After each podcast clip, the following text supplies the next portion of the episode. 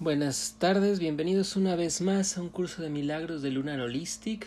Un gusto estar con ustedes nuevamente.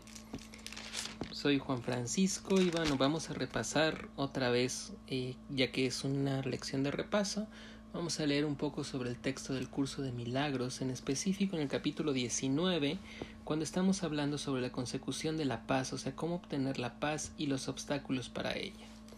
Recapitulando hasta el día de hoy, hemos estado transitando por dos obstáculos. El primero de ellos es lo que denomina como el deseo de deshacerte de la paz. Aquello que está diciendo que nosotros queremos finalmente, por no sentirnos merecedores, estar pensando que estamos lejos de la, de la paz el segundo obstáculo, la creencia de que el cuerpo es valioso por razón de lo que ofrece, que es significar el estar identificando el cuerpo como aquello de lo que nosotros somos y que finalmente no estar yendo para eh, ninguna parte más sobre el cuerpo y eso es lo que nos identifica finalmente con el sentimiento de lo que viene siendo la muerte. Y luego el tercer obstáculo es la atracción de la muerte. Este es esto que vamos a ver el día de hoy va muy relacionado con el otro. Dice el texto que ya sabemos que ninguna idea abandona su fuente. Dice, y la muerte es el resultado del pensamiento al que llamamos ego, tan inequivocadamente como la vida es el resultado del pensamiento de Dios. Me gusta esta frase, esta frase que nos está diciendo que ya sabemos que ninguna idea abandona su fuente, significa finalmente algo muy fuerte, porque lo que nos está diciendo es que todas aquellas cosas que nosotros estemos pensando finalmente van a estar con nosotros hasta que nosotros no cambiemos la raíz del pensamiento. Y nos ofrece aquí una pista sobre lo que vienen siendo los pensamientos que estamos viendo a lo largo del curso, como las dos ideas que está manejando el curso de milagros. Por un lado, lo que nos está diciendo eh, el ego que asocia con la muerte y la vida como el pensamiento de Dios. ¿Y por qué está asociando al ego con la muerte? Bueno, porque empieza hablando sobre lo que viene siendo el cuerpo, incorruptible. Dice también el, el, texto, Dios no creó ni el pecado ni la muerte, y no dispone que tú estés aprisionado por ellos. Fíjate, recuerda que a lo largo de todo el curso lo que se ha estado repitiendo en forma continua es que Dios quiere que nosotros seamos felices. Nosotros venimos a este mundo finalmente a experimentar la felicidad. Sin embargo, al momento que nosotros nos estamos identificando con el ego, estamos haciendo las decisiones en las cuales finalmente abandonamos la felicidad para estar tomando netamente la infelicidad. Y ahora lo que está diciendo aquí es eso. Nuevamente, otra vez, ningún pensamiento abandona su fuente. Entonces, si es eso, nosotros no estamos creando Dios no es el que crea todo este sentimiento finalmente de sufrimiento que estamos teniendo, lo está creando nuestro sentimiento de separación. Dice, ¿y ese cuerpo vestido de, negro que quieren enterrar qué es? Es un cuerpo que ellos consagraron a la muerte, un símbolo de corrupción, un sacrificio al pecado ofrecido a éste para que se cebe en él y de este modo siga viviendo algo condenado, maldecido por su hacedor y lamentado por todos los miembros de la procesión fúnebre que se identifican con él. Fíjate qué ideas que están metiendo aquí. Dios dice el texto dice que Dios no crea el pecado ni la muerte y que no está, está haciendo que nosotros estemos aprisionados a estos dos. Si esto entonces es así, entonces ¿quién crea todo el dolor que se ocasiona cuando alguien muere? O con el proceso finalmente de deterioro que el cuerpo físico va teniendo y lo que nos está diciendo es finalmente el ego. Dice todavía más, el cuerpo por sí solo no es corruptible ni incorruptible, no es nada. Dice, es el resultado de una insignificante y descabellada idea de corrupción que puede ser corregida. Esto es porque dice que el cuerpo no puede hacer otra cosa que servir a tu propósito, tal como consideres, es lo que te parecerá que es. Y esto es algo bastante, bastante eh, fuerte para nosotros porque nos hace responsables de lo que estamos diciendo. Ya ves que habíamos dicho en las veces anteriores cómo nos identificábamos con el cuerpo y que también habíamos dicho que el instrumento, el cuerpo es un instrumento para que nosotros, o bueno, nuestra alma, finalmente esté desarrollando las cosas que nosotros necesitamos estar teniendo a lo largo de nuestra existencia.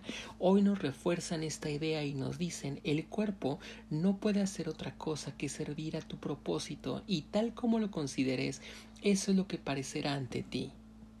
Entonces, ¿qué es lo que significa? Que si yo estoy viendo mi cuerpo con algo con temor, porque finalmente me estoy identificando que lo único que tengo en este momento y en este mundo es esta vida, y como esta vida y este cuerpo finalmente es perecedero, porque está sujeto a las leyes del tiempo, porque está sujeto a la enfermedad, porque está sujeto a las carencias, entonces lo voy a estar viendo como algo tenebroso, como algo que me ocasiona miedo, y lo que me ocasiona miedo finalmente me empieza a aprisionar. ¿Qué es lo que ocurre? Después nos está hablando que muchas gentes empiezan a tener miedo a la muerte, empiezan a tener miedo al morir, pero finalmente nos está diciendo que eso parece una ironía. ¿Por qué parece una ironía?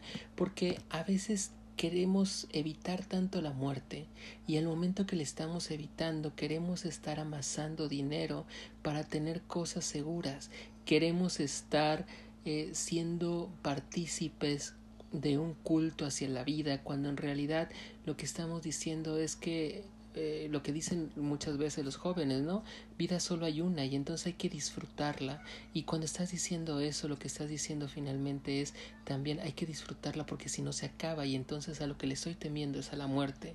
En lugar de estar dándole un significado importante y valedero al cada día que estamos teniendo, de repente parece que estamos haciendo las cosas intentando evitar algo más.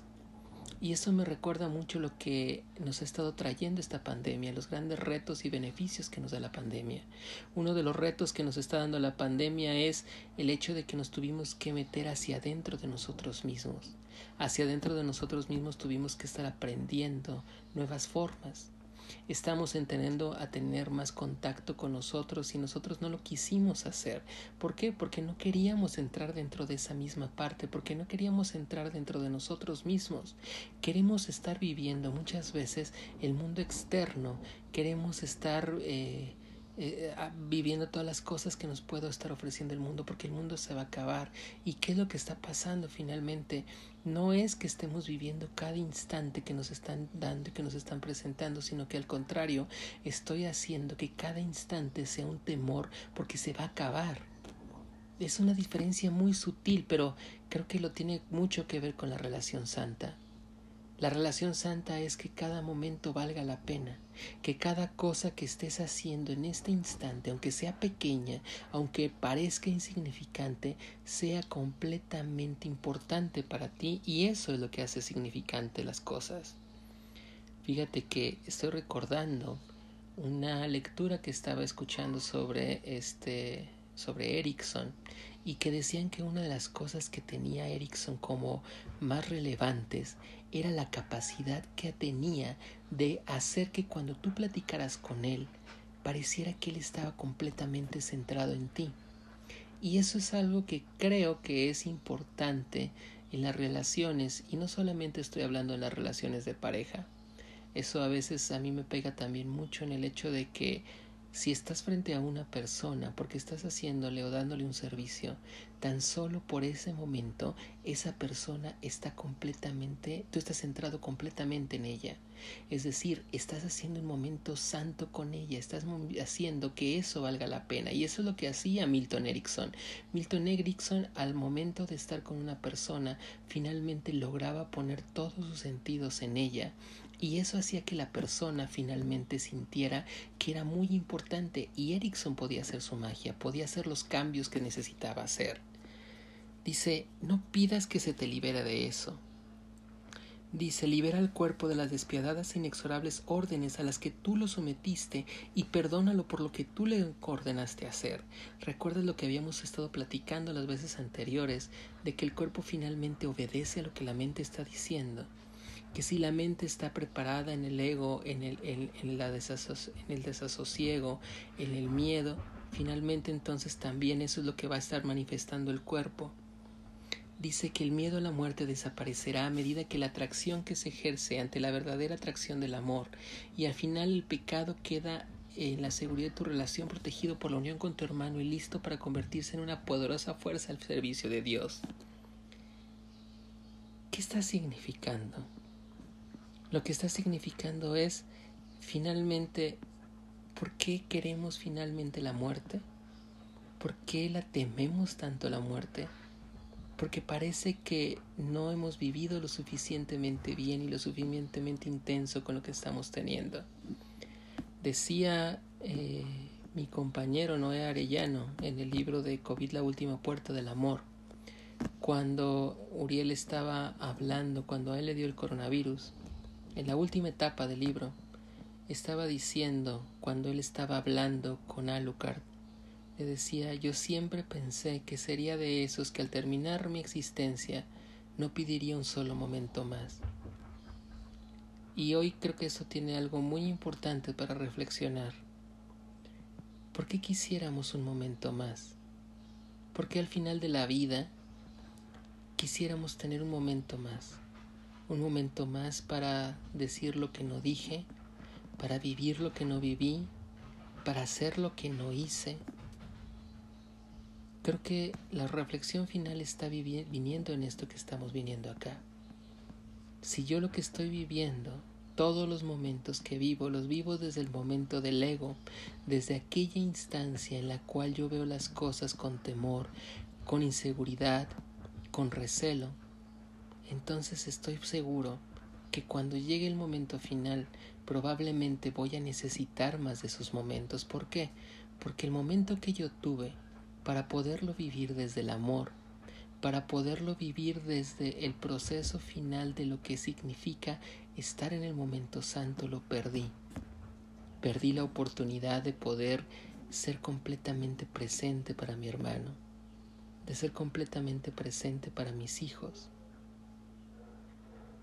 Creo que la respuesta es muy sencilla en esto. Dice, ni el signo ni el símbolo debe de confundirse con la fuente que deben de representar algo para ellos mismos. Nos da una oración. Te entrego esto para que lo examines y juzgues por mí. No dejes que lo vea como un signo de pecado y de muerte, ni que lo use para destruir. Enséñame no hacer de ello un obstáculo para la paz, sino dejar que tú lo uses para mí para facilitar su llegada. Ojalá que todo lo que estés viviendo el día de hoy que parezca que te está alejando de ese momento santo, te puede estar llevando y lo puedas transformar en algo que te esté acercando. Deja que la fuente de los pensamientos no sea el ego, sino Dios. Y ojalá que en lugar de estarte llevando finalmente todo ese proceso de muerte, te pueda estar llevando al proceso del amor. Gracias por permitirme estar contigo Gracias por darme la oportunidad para que a través de esto yo también esté aprendiendo. Y muchísimas gracias. Un saludo.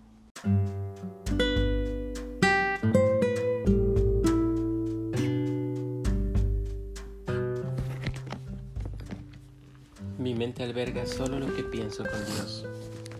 Más allá de este mundo hay un mundo que deseo.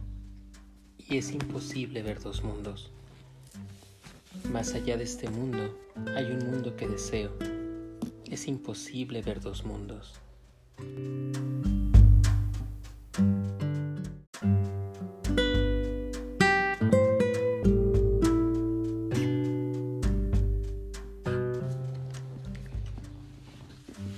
La consecución de la paz. Habíamos estado viendo lo que significan aquellos obstáculos para poder obtener la paz. Veamos lo que dice sobre el tercer obstáculo. La atracción de la muerte. A ti y a tu hermano, en cuya relación especial el Espíritu Santo entró a formar parte, se os ha concedido liberar y ser liberados del culto a la muerte, pues esto fue lo que se os ofreció y vosotros lo aceptasteis no obstante, tenéis que aprender más acerca de este extraño culto, pues encierra el tercer obstáculo que la paz debe superar. Nadie puede morir a menos que él elija la muerte. Lo que parece ser el miedo a la muerte realmente es su atracción. La culpabilidad es asimismo algo temido y temible, mas no ejerce ningún poder excepto sobre aquellos que se sienten atraídos por ella y que la buscan. Y lo mismo ocurre con la muerte, concebida por el ego, Su tenebrosa sombra se extiende sobre toda cosa viviente porque el ego es el enemigo de la vida. Mas una sombra no puede matar. ¿Qué es una sombra para los que viven? Basta con que la pasen de largo para que desaparezca. ¿Y qué ocurre con aquellos cuya consagración no es a la vida? Los pecadores enlutados, el lúgubre coro del ego, quienes se arrastran penosamente en dirección contraria a la vida, tirando de sus cadenas y marchando en lenta procesión en honor de su sombrío dictador, Señor y amo de la muerte. Toca cualquiera de ellos con las dulces manos del perdón y observa cómo desaparecen sus cadenas junto con las tuyas. Ve cómo se despoja del ropaje de luto con el que iba vestido a su propio funeral y óyele reírse de la muerte. Gracias a tu perdón puede escapar de la sentencia que el pecado quería imponerle. Esto no es arrogancia, es la voluntad de Dios ¿Qué podría ser imposible para ti que elegiste que su voluntad fuese la tuya? ¿Qué significado podría tener la muerte para ti? Tu dedicación no es a la muerte ni a su amo. Y cuando aceptaste el glorioso del Espíritu Santo en vez del ego, renunciaste a la muerte y la sustituiste por la vida. Ya sabemos que ninguna idea abandona su fuente y que la muerte es el resultado del pensamiento al que llamamos el ego tan inequívocamente como la vida es el resultado del pensamiento de Dios. El cuerpo incorruptible. El pecado, la culpabilidad y la muerte se originaron en el ego, en clara oposición a la vida, a la inocencia y a la voluntad de Dios mismo. ¿Dónde puede hallarse semejante oposición sino en las mentes enfermizas de los desquiciados que se han consagrado a la locura y se oponen firmemente a la paz del cielo? Pero una cosa es segura, Dios no creó ni el pecado ni la muerte. No dispone que tú estás aprisionado por ellos, pues Él no conoce ni el pecado ni sus resultados. Las figuras amortajadas que marchan en el proceso fúnebre no lo hacen en honor de su Creador, cuya voluntad es que vivan. No están acatando su voluntad, sino oponiéndose a ella. ¿Y qué es ese cuerpo vestido de negro que quieren enterrar? Es un cuerpo que ellos consagraron a la muerte, un símbolo de corrupción, un sacrificio al pecado ofrecido a éste para que se cebe en él y de este modo siga viviendo, algo condenado, maldecido por su hacedor y lamentado por todos los miembros de la procesión fúnebre que se identifican con él. Tú crees haber sentenciado al Hijo de Dios a esto y eres arrogante, pero tú que quieres liberarlo no haces sin honrar la voluntad de su Creador. La arrogancia del pecado, el orgullo de la culpabilidad, el sepulcro de la separación, son todos parte de tu consagración a la muerte, lo cual aún no has reconocido. El brillo de la culpabilidad con el que reviste el cuerpo no haría sino destruirlo, pues lo que el ego ama lo mata y por haberlo obedecido, pero no puede matar a lo que no le obedece. Tú tienes otra consagración que puede mantener al cuerpo incorrupto y en perfectas condiciones mientras sea útil para su santo propósito. El cuerpo es tan incapaz de morir como de sentir y no hace nada. De por sí no es corruptible ni incorruptible, no es nada. Es el resultado de una insignificante y descabellada idea de corrupción que puede ser corregida, pues Dios ha contestado a esta idea de mente con la suya, una respuesta que no se ha alejado de Él y que por lo tanto lleva al Creador a la consecuencia de toda mente que haya oído su respuesta y la haya aceptado. A ti que estás dedicado a lo incorruptible se te ha concedido mediante tu aceptación el poder de liberar a la corrupción. ¿Qué mejor manera puede haber de enseñarte el primer principio fundamental de un curso de milagros que mostrándote que el que parece ser más difícil se puede lograr primero? El cuerpo no puede hacer otra cosa que servir a tu propósito, tal como consideres que eso parezca es. La muerte real supondría la final y ruptura absoluta de la comunicación, lo cual es el objetivo del ego. Aquellos que tienen miedo a la muerte no ven cuánta frecuencia y con cuánta fuerza claman por ella, implorándole que venga a salvarlos de la comunicación, pues consideran que la muerte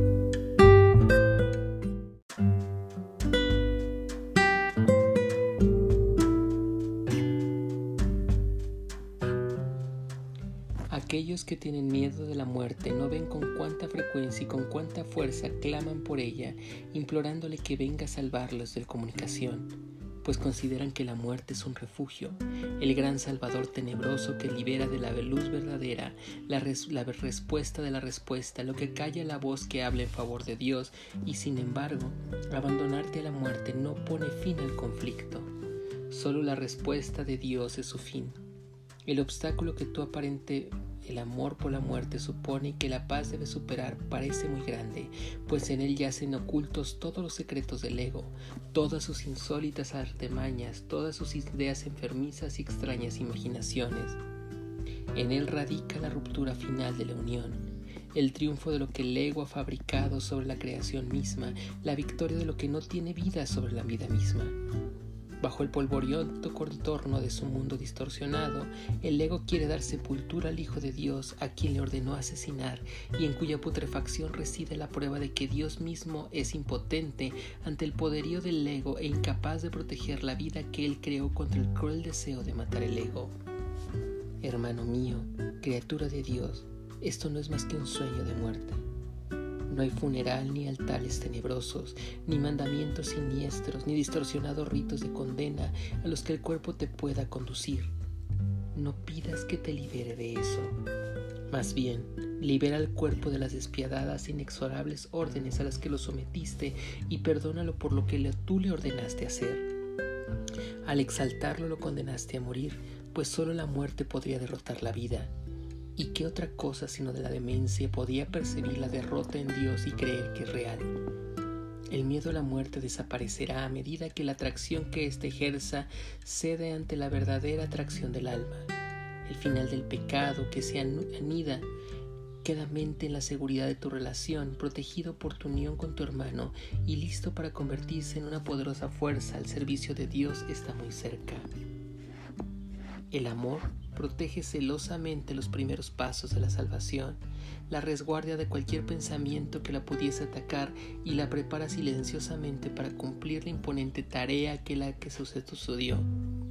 Los ángeles dan sustento a tu recién nacido propósito, el Espíritu Santo le da abrigo al Dios mismo y vela por él, y no tienes que protegerlo ya que dispones de él pues es inmortal y en él reside el final de la muerte. ¿Qué peligro puede asaltar al que es completamente inocente? ¿Qué puede atacar al que está libre de culpa? ¿Qué temor podría venir a perturbar la paz de la impecabilidad misma? Si bien lo que se te ha concedido todavía se encuentra en su infancia, está en completa comunicación con Dios y contigo. En sus diminutas manos se encuentran perfectamente a salvo todos los milagros que has de obrar y te los ofrece. El milagro de la vida es eterna y aunque ha nacido en el tiempo se le da el sustento en la eternidad. Contempla a ese tierno infante al que diste un lugar de reposo al perdonar a tu hermano y ve en él la voluntad de Dios. He aquí el bebé de Belén nacido, y todo aquel que le dé abrigo lo seguirá, no a la cruz, sino a la resurrección y a la vida. Cuando alguna cosa se te parezca ser una fuente de miedo, cuando una situación te llene de terror y haga que tu cuerpo se estremezca y se vea cubierto de un frío sudor de miedo, recuerda que siempre por la misma razón el ego ha percibido la situación como un símbolo de miedo, como un signo de pecado y de muerte. Recuerda entonces que ni el signo ni el símbolo se pueden confundir con su fuente, pues deben de representar algo distinto a ellos mismos. Su significado no puede residir en ellos mismos, sino que no deben de buscar en aquello que representan, y así puede que no signifique nada de lo que signifique todo, dependiendo de la verdad o de la falsedad de la idea que reflejan.